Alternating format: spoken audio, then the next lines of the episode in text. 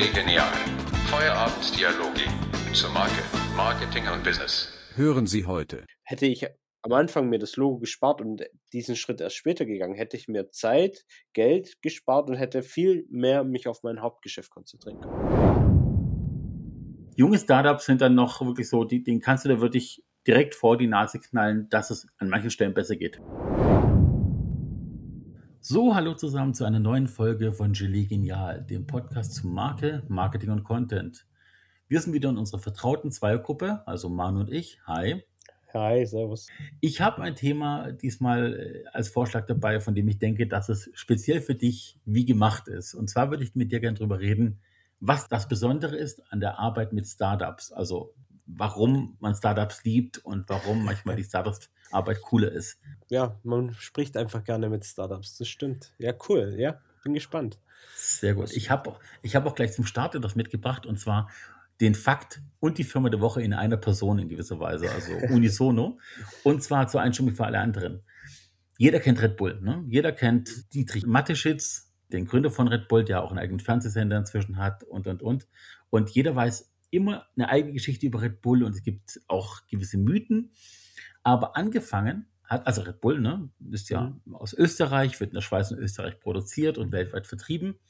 Aber das Witzige ist, Mateschitz hat damals nicht in Österreich, Schweiz oder Deutschland das Produkt auf den Markt gebracht, sondern hat gemeint, ich starte in London, weil von dort praktisch der Ruhm ausgehen kann. In London triffst du Urlauber aus Europa, hast Leute aus Übersee und London ist der perfekte Hotspot, um mit diesem Getränk zu starten. Ne? Okay, interessant.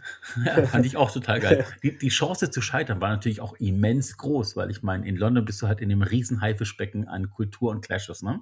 Jetzt hatte man damals aber Startup, ne? Trifft sich. Red Bull mhm. war ja auch mal ein Startup. So, man hatte kein großes Geld, um gleich ins Fernsehen zu gehen und Mega-Marketing überhaupt zu machen. Und das Thema Investoren war in den 80ern, also wohlgemerkt, Red Bull gibt es seit Anfang der 80er, noch nicht so der Überrenner.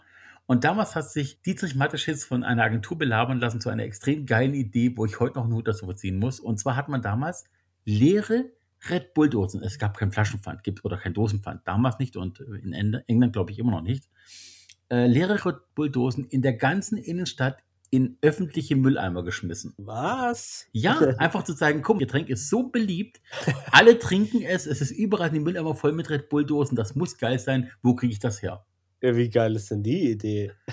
ja, und du musst nicht mal die Getränke dafür ausgeben, du konntest dir den kompletten Inhalt sparen, es hatten bloß die leeren Dosen rausgehauen. Ja, aber diese Idee muss ja besteht ja jetzt erstmal auf Hypothesen, oder? Ich meine, das hat ja davor keine andere Firma so gemacht, oder? Richtig, es, es, es, gab kein, es gab keinen Plan B insofern oder auch kein, nichts, worauf man sich berufen konnte, aber die Idee finde ich immer noch ziemlich genial. Ist dann wieder so Guerilla-Marketing, oder? In gewisser Weise schon. Man muss dazu wissen, also Red Bull selber hat, also Dietrich Mateschitz hat diese Idee von Red Bull nicht erfunden. Dietrich Mateschitz mhm. war Anfang der 80er, ich glaube 82 in Thailand.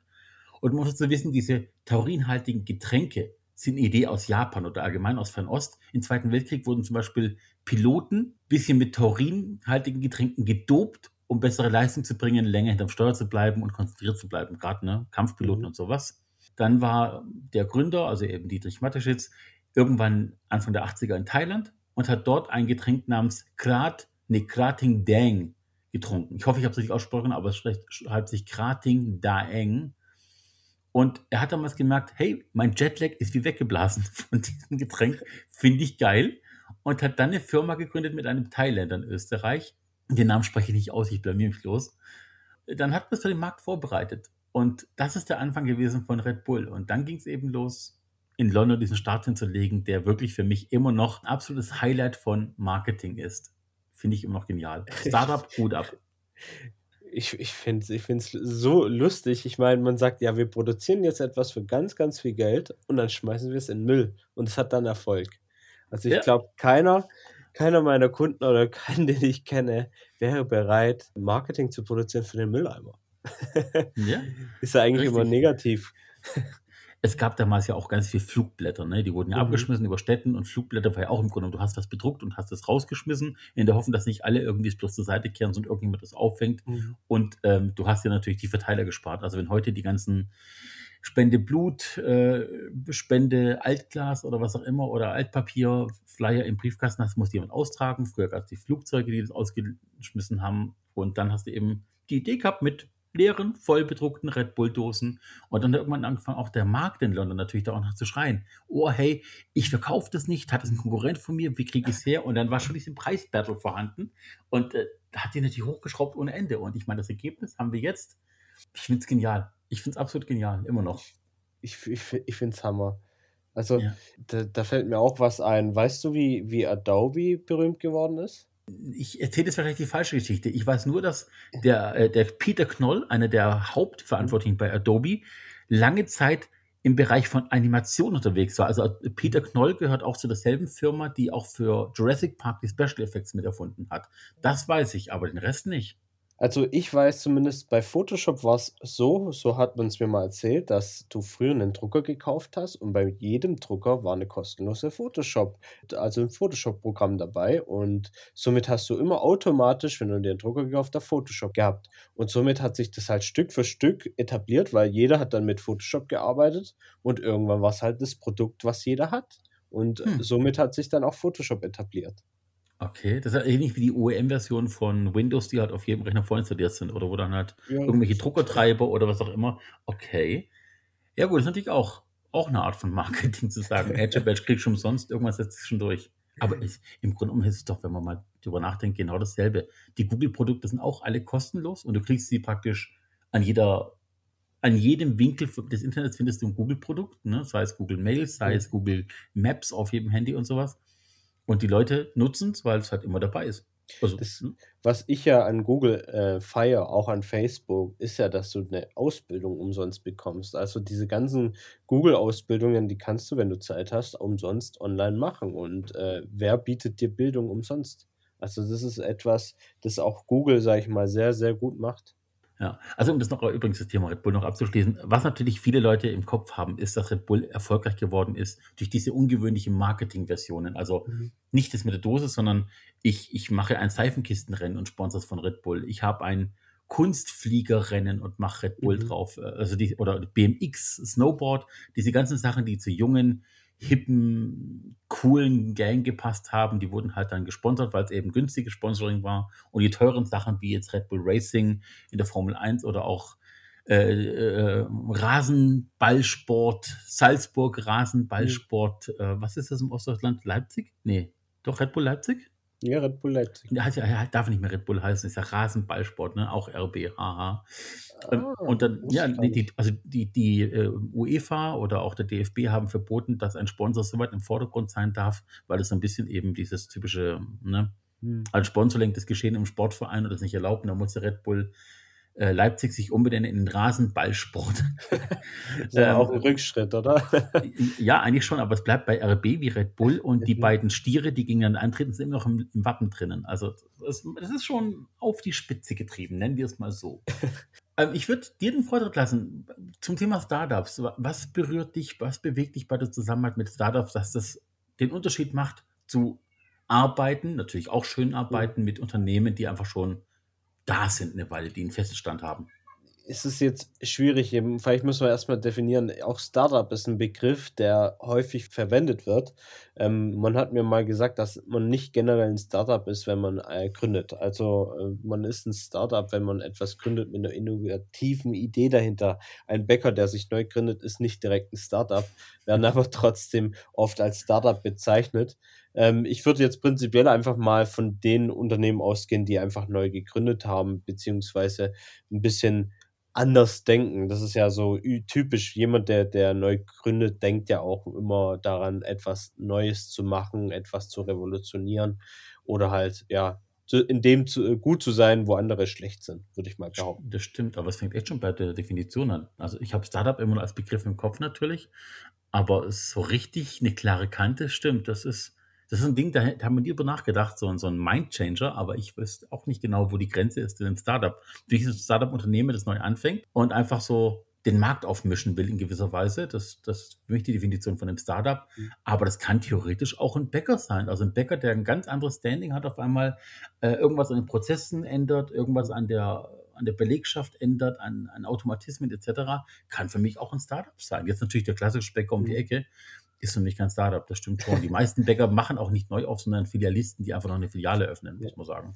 Was ich cool finde, ich habe da äh, Jungs im Ge Gebrauchtwagenhandel als Kunden. Das sind wirklich für mich Startup. Gebrauchtwagenhandel ist eigentlich eine Branche, die sehr ja, vorurteilhaft ist und ähm, ja auch wirklich nicht als Startup bezeichnet werden kann. Also war echt für uns auch sehr bewundern, dass sich da zwei junge Menschen in einem Startup, äh, also im Gebrauchtwagenhandel, sich da rantrauen und äh, denen ihr Ziel ist, einfach transparent zu sein und Klischees aufzuräumen. Das würde ich deswegen auch als Startup bezeichnen, weil sie auch gegen diese Klischees arbeiten wollen, gegen die Vorurteile. Ja, ich habe viele Kunden, die, im, äh, die Startups sind. Viele sind noch am Anfang. Viele wollen noch gründen, besonders weil wir im Geno ja oft sind, äh, kennen wir auch sehr viele Startups, die versuchen wollen, äh, erfolgreich zu werden in ihrer Branche. Viele haben große Visionen. Da muss man oft sagen, wird schwierig. Erstmal lassen wir die Leute natürlich machen.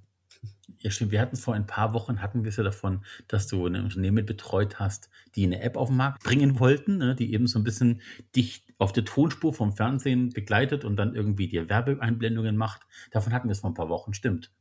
Es waren auch Studenten, die noch, äh, glaube ich, aus dem Studium raus gegründet oder gründen wollten. Ist, glaube ich, oft schwierig, wenn man, ähm also, ich muss selber sagen, ich habe auch gegründet, würde mich auch ein bisschen als Startup bezeichnen, beziehungsweise erstmal als Filmproduktion gegründet. Und dann ist mir später klar geworden, dass eine Filmproduktion eigentlich ein alter Gedanke ist. Ein Video zu produzieren ist heute nicht mehr das, was die Leute wollen, beziehungsweise ist nur ein Teil davon. Und man muss größer denken, man muss innovativer denken und äh, wenn man jetzt auf Social Media guckt und da wirklich guckt, welche Trends man da berücksichtigen muss mit der Zusammenarbeit der Website, muss man da schon anders denken. Und ich glaube, ein Neugründer, ein Startup muss auch anders denken. Und das wurde mir aber erst klar, als ich mich selbstständig gemacht habe. Und deswegen äh, glaube ich, den Jungs hat einfach dann auch irgendwann die Praxis gefehlt, um zu einzuschätzen, ist es jetzt eine Idee, die wirklich auf den Markt passt? Natürlich das Problem haben sie erkannt, aber ist es wirklich eine Idee, die zum Markt passt? Das musste ich äh, erst in der, meiner Selbstständigkeit feststellen. Was ist das Geniale, wenn du mit Startups in, in Kontakt trittst oder die ersten Aufträge machst?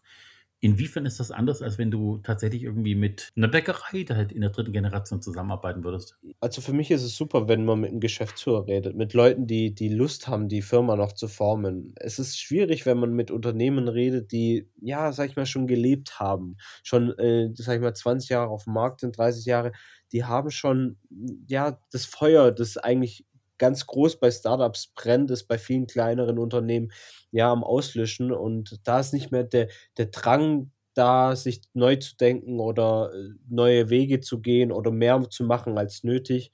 Und äh, da merkt man schon, dass ein Startup wirklich das Interesse hat, sich aufzubauen, weil die natürlich noch nicht, oft noch nicht äh, die Aufträge haben in der Summe, dass sie gut davon leben können. Sie viele müssen da natürlich auch Kürzungen im Privatleben machen, aber das merkt man halt schon, dass die Leute mehr geben wollen. Und dann bin ich auch oft bereit, auch selber dann mehr zu geben, weil das einfach gesehen wird, man sieht einfach, das kommt an und das lohnt sich dann auch.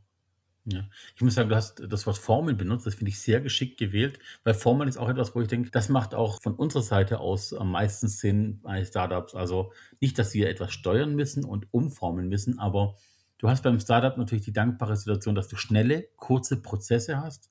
Die Geschäftsführer, die, die vorderste Riege ist noch in vielem involviert und auch aktiv und möchte auch vorankommen und ist dann auch dankbar, wenn du wirklich dich als Dienstleister über deinen eigenen Tellerrand bewegst. Also wenn du sagst, okay, ich mache nicht nur das für euch oder wir machen nicht nur das für euch, sondern wie hast du mal darüber nachgedacht, es so anzugehen? Und die übernehmen dann einfach manchmal auch Ideen oder manchmal fragen sie auch proaktiv nach etwas, was du nicht im normalen Portfolio hast, wo du aber auch selber als Agentur dran wachsen kannst mit deinem Team.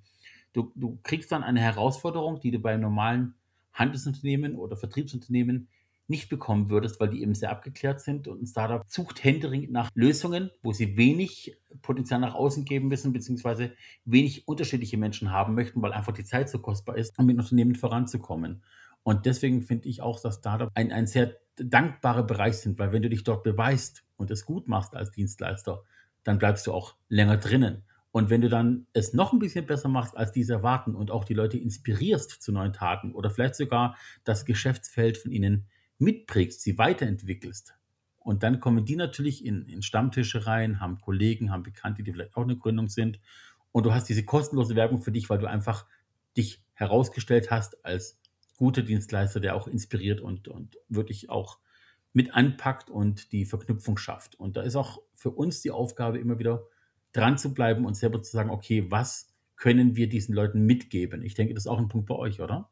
Auf jeden Fall. Also die Dankbarkeit bei Startups, die spürt man auf jeden Fall. Und wie du auch schon sagst, dieses Expertenwissen, das die dann abfragen, äh, ist ja auch für die sehr wichtig. Ich meine, die sind jetzt neu in der Gründung in der Regel, haben jetzt auch noch nicht so lange äh, Berufserfahrung im selbstständigen Dasein. Vielleicht haben sie schon mal gegründet, das kann natürlich sein. Es gibt natürlich auch Startups, die äh, mit einem älteren Geschäftsführer gründen, aber in der Regel sind es schon junge, dynamische Menschen, die oft noch nicht in der Praxis äh, viel Erfahrung haben. Und da können wir natürlich sehr, sehr viele Tipps geben. Viele fragen dann, ja, in welche Richtung können wir dann unser Marketingbudget ausgeben? Also dann tun wir natürlich zusammen dann auch, ich wurde zum Beispiel vor kurzem gefragt, ey, ich, wir wurden jetzt angefragt wegen Buswerbung.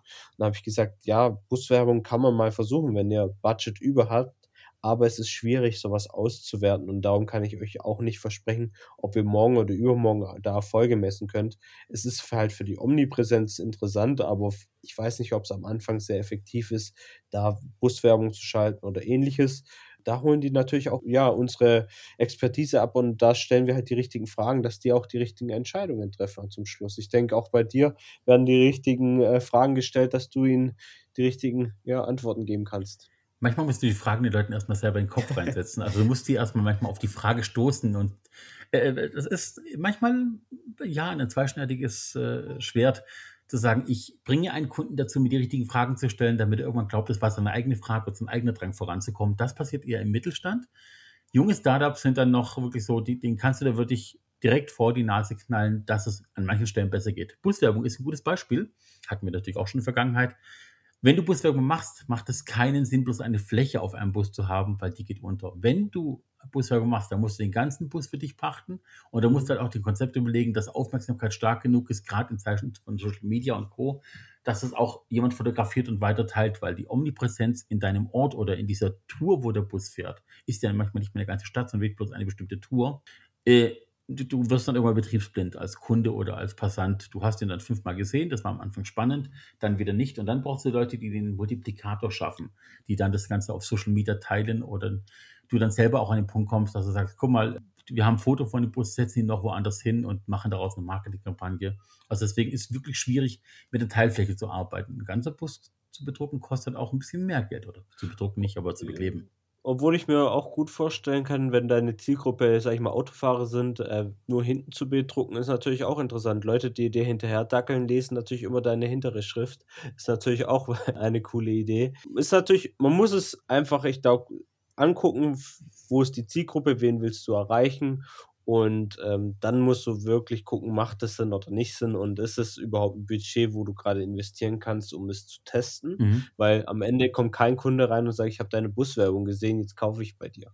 Also was ich dir vielleicht empfehlen kann, ist, wenn der Kunde was Außergewöhnliches machen möchte, mhm. red ihm die Buswerbung aus, sag, mach Toilettenwerbung, weil da müssen die Leute sitzen und schauen auch drauf. Das ist wirklich immer besser, mach auf der Toilette am Pissoir bei Männern, bei der Sitztoilette bei den Damen und bei den Männern. Lieber da, das funktioniert, weil die Leute sind gelangweilt zu dem Zeitpunkt. Aber gibt es wirklich, ich meine, Firmen, die sich darauf spezialisiert haben in Toiletten? Also gibt es viele Toiletten, wo ich Werbung schalten kann? Fragen wir lieber so. Es gibt, also tatsächlich, wenn du da bei den großen Dienstleistern, das heißt Ströer, IDL, äh, mhm. nee, nicht IDL, wie heißen sie? IWL? Äh, habe ich, also Ströer auf jeden Fall ist ein Anbieter, ILG, so hieß es, sind ein Anbieter. Du musst bloß danach fragen normalerweise. Also es wird keine Firma wird sagen, wir machen die Toilettenwerbung oder die Scheißhauswerbung in Anführungszeichen. Aber wenn du nachfragst, gibt es Werbeflächen. Also gerade auf Autobahnraststätten eh, mhm. aber manchmal eben auch in, in, Kommunen oder sowas eine Art. Und mhm. manchmal ist es auch gerade inspirierend. Also es muss ja nicht im Häuschen sein, wo du sitzt. Es kann ja auch am Spiegel, am Waschbecken sein, je nachdem, was du vermarkten willst. Ich habe schon von Ray-Ban Werbung gesehen, wo dann praktisch auf diese langen Spiegel an Waschbecken auf Augenhöhe, so standardmäßig, ne, wo die Augen eben mhm. sind bei einem normal großen Menschen, Brillen aufgedruckt waren, verschiedene Ray-Ban-Modelle, Probe tragen konntest am Spiegel. Ne? Mhm. Auch sowas ja, schon gesehen. Also gibt es auch. Sehr cool. Aber da muss man natürlich auch immer gucken, wo platziert man das. Ob es in der kleinen Gemeinde ist, weiß ich jetzt nicht, ob das sinnvoll ist, aber ja, ich sag mal so in Stuttgart oder so, in, in diesen Gegenden, wo auch viele, viele Menschen äh, unterwegs sind, dann lohnt sich das auf jeden Fall. Ja, vor allem eventuell auch, wenn du den, den die Nightwalker, die Nightliner hast, dann eben in Diskotheken, in Clubs etc. Das soll ja alles irgendwie wieder zu Leben erwecken. Wie merkt man ob diesen Sommer, nächsten Sommer, wann auch immer, unter welchen Umständen das richtig losgeht. Aber klar, also du musst da lieber ein innovatives Format finden und der Bus ist da tatsächlich nicht die erste Wahl gewesen. Aber auf jeden Fall interessant, weil es ist schwierig zu messen, aber man glaubt schon, dass es eine, irgendwo muss es ja einen Erfolg haben. Aber zurück zu, zu den Startups. Was ist so dein Startup, was du als erstes betreut hattest? Ich glaube, wir hatten davon schon mal gesprochen. Ich bin nicht ganz sicher in einer der ersten Podcast-Folgen oder wir haben privat darüber gesprochen. Erinnerst du dich an dieses Systemhaus Feis, von dem ich mal erzählt habe? Da Mit diesen ganzen, ne, mit diesen ganzen innovativen Plakatsprüchen im Sinne Ja. von äh, ISDN, das die Möglichkeit und Festplattenspiele Mhm. und sowas.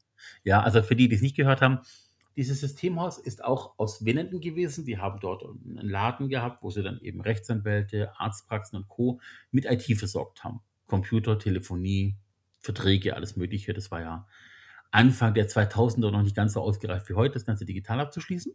Ich weiß gar nicht, über welchem Weg. Auf jeden Fall sind die auf mich zugekommen direkt. Ich war dort nicht hausieren, sondern die kamen auf mich zu und haben halt gesagt, okay, wir müssen uns praktisch mit Mediamarkt, Saturn und Co. anlegen. Und damals gab es noch ein paar andere Marken, die es heute nicht mal mehr gibt. Und wir haben aber nicht das Budget dafür. Wir sind ein Startup, wir sind zwei Gründer und äh, Feis war übrigens die Initialen der beiden Gründer aneinandergelegt. Also ich glaube Friedemann Elser für FE und Ingo Schleife IS, also Feis. Ne? Die kamen mit dem Logo, das gab schon, komischerweise. Den Laden gab es nicht, das Logo gab schon. Und haben gesagt, hier, wir haben echt nur das Logo, mach du bitte den Rest und wir lassen ja größtenteils freie Hand und haben nur gesagt, wenn sie was Bestimmtes gebraucht haben, wie Tag der offenen Tür oder Veranstaltung etc. Und alles andere kam damals noch aus meiner Unisono-Hand, weil ich war auch ein junger, Star junger Startup-Grafiker, Startup-Unternehmer, wie auch immer. Nee, ich war bloß allein Künstler, also Gott bewahre Startup, nee. Und das war einfach, wie ich damals schon gesagt habe in der Podcast-Folge, eine sehr dankbare Sache, weil die wirklich Mhm.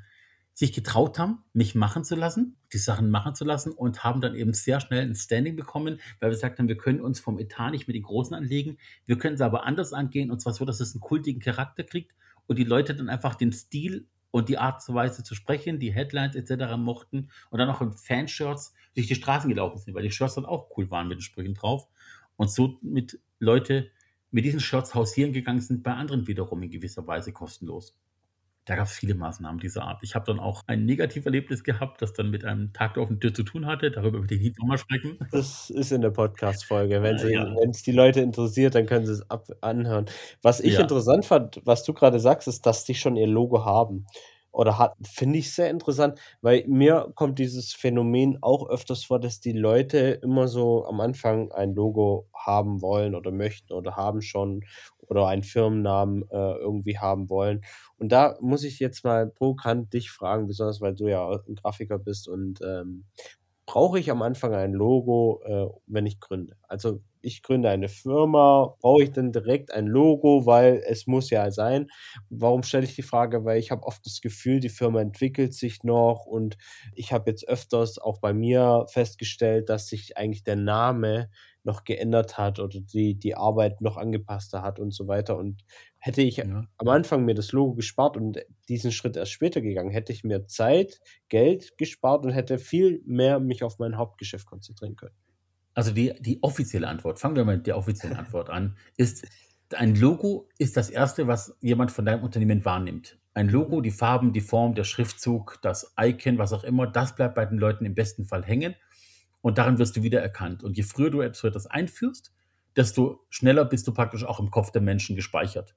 Das ist der Fakt erstmal soweit. Deswegen fangen eben viele mit dem Logo an und viele identifizieren sich. Also wenn ein Logo gut gemacht ist, wenn ein, ein Slogan gut gemacht ist, wenn ein, ein Markenversprechen gut gemacht ist, dann ide- identifiziert sich die ganze Firma letztendlich mit diesem Bild. Und du kannst auch Menschen einstellen anhand des Versprechens, das da gegeben wurde. Oder du kannst Menschen auch bilden in deinem Unternehmen und weiterbilden nach einem bestimmten Versprechen, das das Unternehmen durch Logofarben und Slogan ausgibt. Also, ne, der Mhm. Mediamarkt erfindet alle paar Jahre einen neuen Slogan. Die werden immer dümmer. Also, gefühlt wird es immer bescheuerter. Passend zu, ich bin noch nicht blöd, gell? Ja, von an und dazu mal. Eben doch genau das ist es in dem Fall auch. Ähm, Ich kenne auch Mitarbeiter von dort und manche, man sollte nicht zu viele Erwartungen schüren. Tut mir leid an alle, die intelligenter sind. Aber es, es gibt eben, der, der, Großteil, der Großteil der Leute, die dort arbeiten, verstecken sich eher vor Kunden und das ist äh, allein schon, wenn du sprachlich auf eine Barriere stößt bei denen. Also es sollte sich als viele Fremdwörter benutzen manchmal. Klingt ein bisschen arrogant, aber es ist erfahrungswert. Tut mir leid, man muss auch mal ehrlich sein. Ich nehme sehr gerne Mediamarkt als Negativbeispiel für, also als Beispiel für schlechtes Social Media Marketing. Die machen einen YouTube-Kanal und in diesem YouTube-Kanal geht es um Kochen beziehungsweise um Essen aber sie gehen nicht auf ihre Geräte ein oder sonst was, sondern sie erklären, wie sie was kochen, anstatt sie die Vorteile der einzelnen äh, Elektrogeräte, weil sie sind ja Elektrofachmann, ähm, ja, nutzen. Und äh, da merkt man, dass auch Unternehmen in größeren Formen äh, keine Ahnung haben, wie man richtiges Social Media Marketing macht. Aber ja. zurück zu dir. ja, ich muss also ein, ein Beispiel meinerseits auch. Ich gestehe, dass ich in meinen 20er Jahren ganz gerne den Playboy gekauft habe. Ja, ich weiß, dass das sofort kommt, hihihi und überhaupt. Ähm, nee, also tatsächlich, klar, auch schön anzuschauende Frauen natürlich. Ich muss aber auch sagen, und das wird oftmals unterschätzt, der Playboy hat anteilig wirklich echt gute Dokumentationen im Mittelteil und hat auch echt coole Interviews, die einfach anders klingen. Und nachdem ich nicht nur Grafik, sondern auch Text mache, ist es eine Quelle gewesen, wo ich ganz viele coole Sachen gelesen habe, die ich so nie erfahren hätte. Also Sachen, die einfach im Kopf geblieben sind, wie zum Beispiel, dass es einen Falkenvater in Italien gibt, der junge Falken aufzüchtet und tatsächlich auch als Parasegler denen das Fliegen beibringt und das Überqueren der Alpen. Also das hätte ich sonst nie gelesen. Nirgendwo, muss man einfach sagen. Also ich habe mir schon öfters sagen lassen, dass der Playboy eigentlich gar nicht so eine, eine Schmuddelzeitschrift ist, wie man es ja eigentlich äh, kennt. Es soll eigentlich eine gebildete Zeitschrift sein, genau. die natürlich Und dann auch die Gelüste präsentiert. ich muss auch sagen, es, ich komme deswegen jetzt drauf, es geht immer noch um Mediamarkt. Ich habe es nicht vergessen. äh, Mediamarkt hatte irgendwann eine, eine Zeitschrift rausgebracht, die, die schönsten Mediamarkt-Mitarbeiterinnen. Und eine davon war auch Stuttgart Feuerbach also muss man einfach sagen, wir sind hier in Baden-Württemberg und äh, Stuttgart-Feuerbach ist dementsprechend naheliegend. Und die Dame war dann wirklich verwundert nach Veröffentlichen dieser Ausgabe, dass sie so bedrängt wurde vor der Arbeit und so viele blöde Anmachsprüche hat und so viele Leute, die den Verkehr auch behindert haben, weil sie sie angestarrt haben und Autogramme wollten, dass sie dort kündigen musste. Okay. Der, der, Gedanke ist ja schon, ich bin in der Öffentlichkeit, im Playboy, eines der größten Magazine, das Werbung macht für jede Ausgabe. Ich bin auf dem Titel sogar mit drauf mit ein paar anderen wie soll ich da beim Mediamarkt weiterarbeiten? Also, mhm. ne, so wie zum Thema geistige Reife. Das stimmt. Ja, und jetzt noch die inoffizielle Aussage zum Thema Logo. Also tatsächlich, wie du selber sagst, junge Unternehmen haben entweder die Intelligenz von vorne weg zu sagen, okay, lass uns gleich nicht einfach nur, ich möchte ein hübsches Logo mit Farben, das irgendwas aussagt über den Namen, den ich habe oder den Gegenstand meiner Firma, sondern wenn die Leute von Anfang an sagen, pass auf, ich möchte eine Firma gründen zu dem Zweck, ich hole mir eine Agentur, die nicht nur einfach Farben und Pixel hinterher schiebt, die wirklich auch berät, die mit mir ein Markenbild erschafft, die mit mir ein, ein Kernversprechen erschafft, dass die, dass die Unternehmung über Jahrzehnte hinweg im besten, Entschuldigung, im besten Fall tragen kann, dass das Unternehmen auch voranbringt, weil das Versprechen so eine starke Aufladung hat, dann kannst du auch ein Logo etwas hinten anschieben. Wenn deine Firma sich verändern sollte, dann ist es nicht ganz so schmerzhaft, weil das Versprechen bleibt, aber das Logo mhm. wird neu erfunden es ist immer wichtig, was der Einstieg ist. Wir gehen mal von aus, wir haben schon ein Logo und wir ändern jetzt unseren Auftreten. Ist es dann schwieriger umzubranden? Wäre es dann nicht besser zu warten? Man, wenn das Logo leider, in Anführungszeichen, leider gut mhm. gemacht ist und einen hohen Wiedererkennungswert hat und du willst dein Branding dahinter ändern, kann es sein, das Logo konterkariert deinen kompletten Auftritt. Also wenn ein Logo eben sehr populistisch gemacht ist und so ein typische zeitartgenössische Elemente aufnimmt, dann kann es sein, in ein paar Jahren hast du diesen, also siehe Hipster-Trend. Ne? Es gab ganz oft Logos, die dann hipsterisiert wurden von Künstlern, mhm. wo du genau weißt, die haben jetzt genau den Nerv der Zeit getroffen. In fünf Jahren will aber keiner mehr die, diese Hipster-Logos haben. Und dann ändert sich eine Firma und du hast ein Logo, das einfach auch schon altbacken wird vom ersten Tag an. Gleichzeitig kannst du auch ein Logo haben, das komplett Popkultur ist und einfach auch sehr bunt, sehr knallig, sehr was auch immer ist. Und dann musst du dein Logo über diverse Jahre hinweg zurückreduzieren auf das Minimum, das du brauchst, damit du ein freieres Branding hast. Große Unternehmen haben das gemacht. Manche arbeiten immer noch damit. Also zum Beispiel Skoda hat in den 90ern angefangen, das Logo zu reduzieren, zu verändern und zu machen und zu tun. Die ist noch nicht fertig, bin ich mir ziemlich sicher. Wenn du mal beim Internet googeln würdest, wie Skoda die letzten 15 Jahre das Logo, na 15 jetzt bei 20 Jahre, das Logo peu à peu alle paar Jahre verändert hat. In kleinen Schritten, damit der Markt nicht so merkt und trotzdem eine neue Ausrichtung hast es ist einfach so viel Geld, das man ausgeben kann für diese Rebranding-Kampagnen. Dann lieber warten, dann lieber erstmal eine Wortmarke haben, also ein, ein Schriftzug, der markant ist. Mhm. Der tut nachher nicht so weh, weil dann kann sich dann mit dem Logo das gesamte Bild außenrum verändern, wenn du einen coolen Schriftzug hast. Also manche Firmen brauchen auch gar kein Logo, die brauchen einen markanten Schriftzug. Da bin ich auch der Meinung. Also wir haben jetzt bei Focus Media zum Beispiel uns direkt auf den Schriftzug geeinigt. Den Schriftzug haben wir jetzt in verschiedenen Varianten. Am Anfang war das ein Breitschrift, jetzt haben wir es in der Box drin und wir bleiben jetzt auch erstmal auf der Box. Aber wir haben damals gesagt, wir wollen uns da auch nicht lange aufhalten, weil wir wollen äh, schnell vorangehen und das Logo entwickelt sich mit, passt sich an so arbeiten wir jetzt auch Stück für Stück. Natürlich, wenn man ein Produkt, also eine, eine, eine, eine Marke äh, macht, zum Beispiel, das man dann später verkauft, das muss man natürlich mit einem Logo versehen. Aber ich denke, jetzt als Dienstleister oder als Ansprechpartner kann man da erstmal auf ein Logo verzichten. Ja, ich muss auch sagen, ich, ich kenne euer Logo da. Logo la, haha. Ich kenne euer Logo ja. Und ich muss sagen, ihr habt vielleicht unterbewusst eine Sache richtig gemacht. Ihr habt eine Signalfarbe genommen, natürlich, die, die sehr stark ist. Mhm. Ähm, die teilen wir uns in gewisser Weise ja bei B2B, bloß in anderen Ausprägungen. Aber dieses quadratische Format des Logos ist ja eigentlich eine klare Reminiszenz an Instagram und Social Media, weil viele Plattformen lieben ja quadratische Formate. Also Instagram liebt quadratisches Format. Mhm. Facebook äh, und Co., die, die, die sind ja nicht querformatig oder wenn doch, eher wird es überblättert, aber wenn hochkant oder quadratisch und durch dieses Content-Marketing, das ihr auch betreibt, oder auch bei, bei Google, wenn du da äh, in, in, in, in Google My Business im Feed was drin hast, ist ja auch tendenziell eher quadratisch. Habt ihr von Anfang an eigentlich alles richtig gemacht mit dem Logo, weil es zeigt Teil eures Handwerks. Wir haben auch be beabsichtigt ähm, Media in unserem Namen drin, wegen Social Media. Also wir haben auch an SEO gedacht.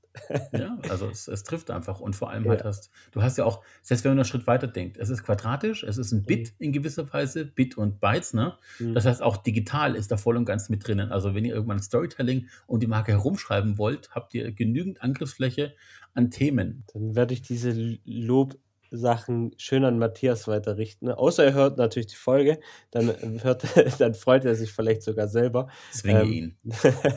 ich zwinge ihn eindeutig. Nee, super. Ich freue mich, dass das Logo so gut bei dir ankommt. Da auch wir ein Startup sind. ja, ja. Also am Schriftzug könnte man noch arbeiten. Die Schrift ist ein bisschen beliebig, aber äh, lassen wir das mal. Andere Folge. Nächste können wir mal über Logos reden. Ja, auf jeden Fall. Ich finde es genial. Also über Logos kann man eh viel diskutieren. Also es gibt so viel. Äh, ich, ich liebe auch, was ich total toll finde, es gibt ein paar Künstler, denen ich auch mhm. folge auf, auf Social Media, die haben sich zum, zur Leidenschaft gemacht, herauszufinden, welche Schrift in einem Logo versteckt ist. Also mhm. welche Schrift ist die Hausschrift von Instagram gewesen? Wie heißt die Hausschrift von, also manche großen Unternehmen haben sich einen eigenen Vor irgendwann entwickelt, aber wie heißt die Originalschrift und die modifizierte Schrift von Unternehmen? Bei Mercedes, bei gut, Facebook jetzt nicht mehr, aber oder auch bei Adobe. Mhm. Und ähm, das, das finde ich total toll. Also über Schrift und Typografie kannst du mit Ewigkeiten diskutieren, aber auch Logos natürlich immer ein bisschen Geschmackssache. Die Frage ist halt immer, wenn ich ein Logo für einen Kunden präsentiere, dann habe ich mir Gedanken dazu gemacht, eben wie eben solche wie bei euch mit Focus Meter, dass ich mir überlege, was ist der Kern dahinter, was ist die Botschaft dahinter.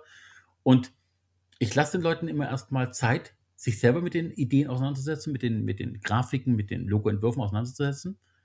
Und wenn dann Fragen kommen, bin ich vorbereitet. Wie jemand, der einen Film macht und genau weiß, warum welche Einstellung wie auszusehen hat, weiß ich, warum ich welche Farbe genommen habe, weiß ich, warum es welche Form gibt, habe Bezüge zu deren Leistungsportfolio oder zu deren Medium oder zu deren Kundschaft. Und Kunden lieben es, wenn es einen tieferen Sinn gibt. Also gerade im deutschen mhm. ist es Bereich oder im deutschsprachigen Bereich, wir sind ja Dichter und Denker, ne, sagt man zumindest.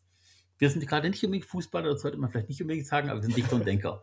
Und äh, dann, wenn etwas eine, eine, eine tiefenpsychologische Wirkung noch hat oder eine, eine gewisse Story hat und die Leute kapieren es, dann hast du es auch einfacher als einfach bloß, ist halt bunt, fand ich schön, wollte ich mal zeigen.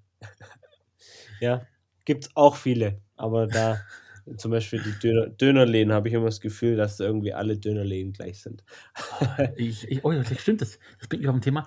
Ich bin dem das wieder mal nach Stuttgart fahren müssen für einen, für einen Pitch bei einem Kunden und bin dann im Stop and Go, leidlicherweise Stuttgart, ne, an einem Dönerladen vorbeikam, der hieß nur Döner. Ich dachte, geil, geile Positionierung. Ich sagen, ich mache, also es gibt in Italien gibt es eine Bäcker, eine, einen Pizzabäcker in Rom in der Nebengasse, der macht nur zwei Pizzas, eine Margarita und eine andere.